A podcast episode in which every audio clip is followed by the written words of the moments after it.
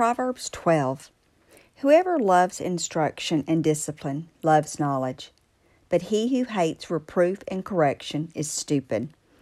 A good man will obtain favor from the Lord, but he will condemn a man who devises evil.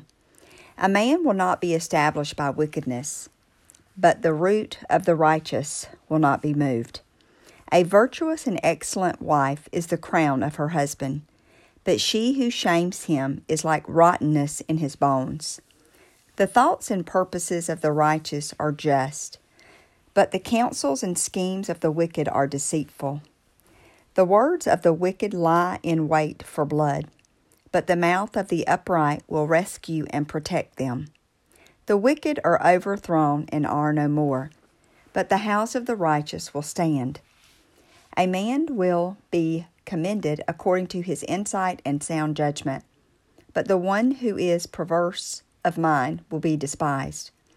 Better is he who is lightly esteemed and has a servant than he who honors himself and lacks bread. A righteous man has kind regard for the life of his animal, but even the compassion of the wicked is cruel. He who tills his land will have plenty of bread, but he who follows worthless things lacks common sense and good judgment. The wicked desire the plunder of evil men, but the root of the righteous yields richer fruit. An evil man is ensnared by the transgression of his lips, but the righteous will escape from trouble. A man will be satisfied with good from the fruits of his words, and the deeds of a man's hands will return to him. The way of a fool is right in his own eyes, but a wise and prudent man is he who listens to counsel.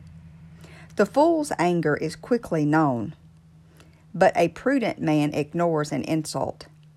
He who speaks truth tells what is right, but a false witness utters deceit. There is one who speaks rashly like the thrust of a sword, but the tongue of the wise brings healing. Truthful lips will be established forever, but a lying tongue is only for a moment. Deceit is in the heart of those who devise evil but counselors of peace have joy. No harm befalls the righteous, but the wicked are filled with trouble. Lying lips are extremely disgusting to the Lord, but those who deal faithfully are his delight. A shrewd man is reluctant to display his knowledge, but the heart of the fool proclaims foolishness. The hand of the diligent will rule but the negligent and lazy will be put to forced labor. Anxiety in a man's heart weighs it down, but a good word makes it glad. The righteous man is a guide to his neighbor, but the way of the wicked leads them astray.